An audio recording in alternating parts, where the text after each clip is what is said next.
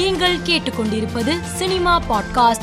மின்னல் முரளி பட இயக்குனர் பாசில் ஜோசப்பிற்கு பெண் குழந்தை பிறந்துள்ளது.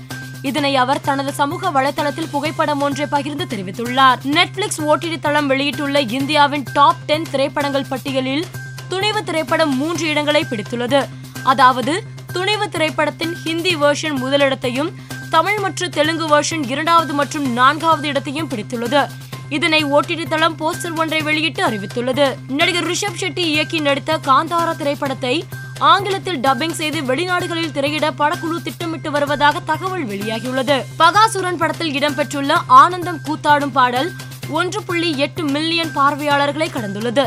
இதனை படக்குழு போஸ்டர் ஒன்றை வெளியிட்டு அறிவித்துள்ளது. பகாசூரன் திரைப்படம் வருகிற பிப்ரவரி பதினேழாம் தேதி திரையரங்குகளில் வெளியாக உள்ளது சமந்தா நடிப்பில் உருவாகியுள்ள சகுந்தலம் திரைப்படத்தின் நான்காவது பாடலான மயக்கும் பொழுதே பாடலை படக்குழு வெளியிட்டுள்ளது. கபிலன் வரிகளில் சத்யபிரகாஷ் மற்றும் ஸ்வேதா மோகன் பாடியுள்ள இந்த பாடல் சமூக வலைதளத்தில் கவனம் ஈர்த்து வருகிறது. அறிமுக இயக்குனர் தட்சிணாமூர்த்தி ராம்குமார் இயக்கத்தில் கௌதம் கார்த்திக் நடிக்கும் கிரிமினல் திரைப்படத்தின் படப்பிடிப்பு மதுரையில் நடைபெற்று வந்தது. இந்த படப்பிடிப்பு தற்போது நிறைவடைந்துள்ளது. இதனை கௌதம் கார்த்திக் தனது சமூக வலைதளத்தில் புகைப்படம் ஒன்றை பகிர்ந்து தெரிவித்துள்ளார். இப்படத்தின் அடுத்த கட்ட படப்பிடிப்பு நாளை தொடங்கும் எனவும் அவர் குறிப்பிட்டுள்ளார். மேலும் செய்திகளுக்கு மாலை மலர் பாட்காஸ்டை பாருங்கள்.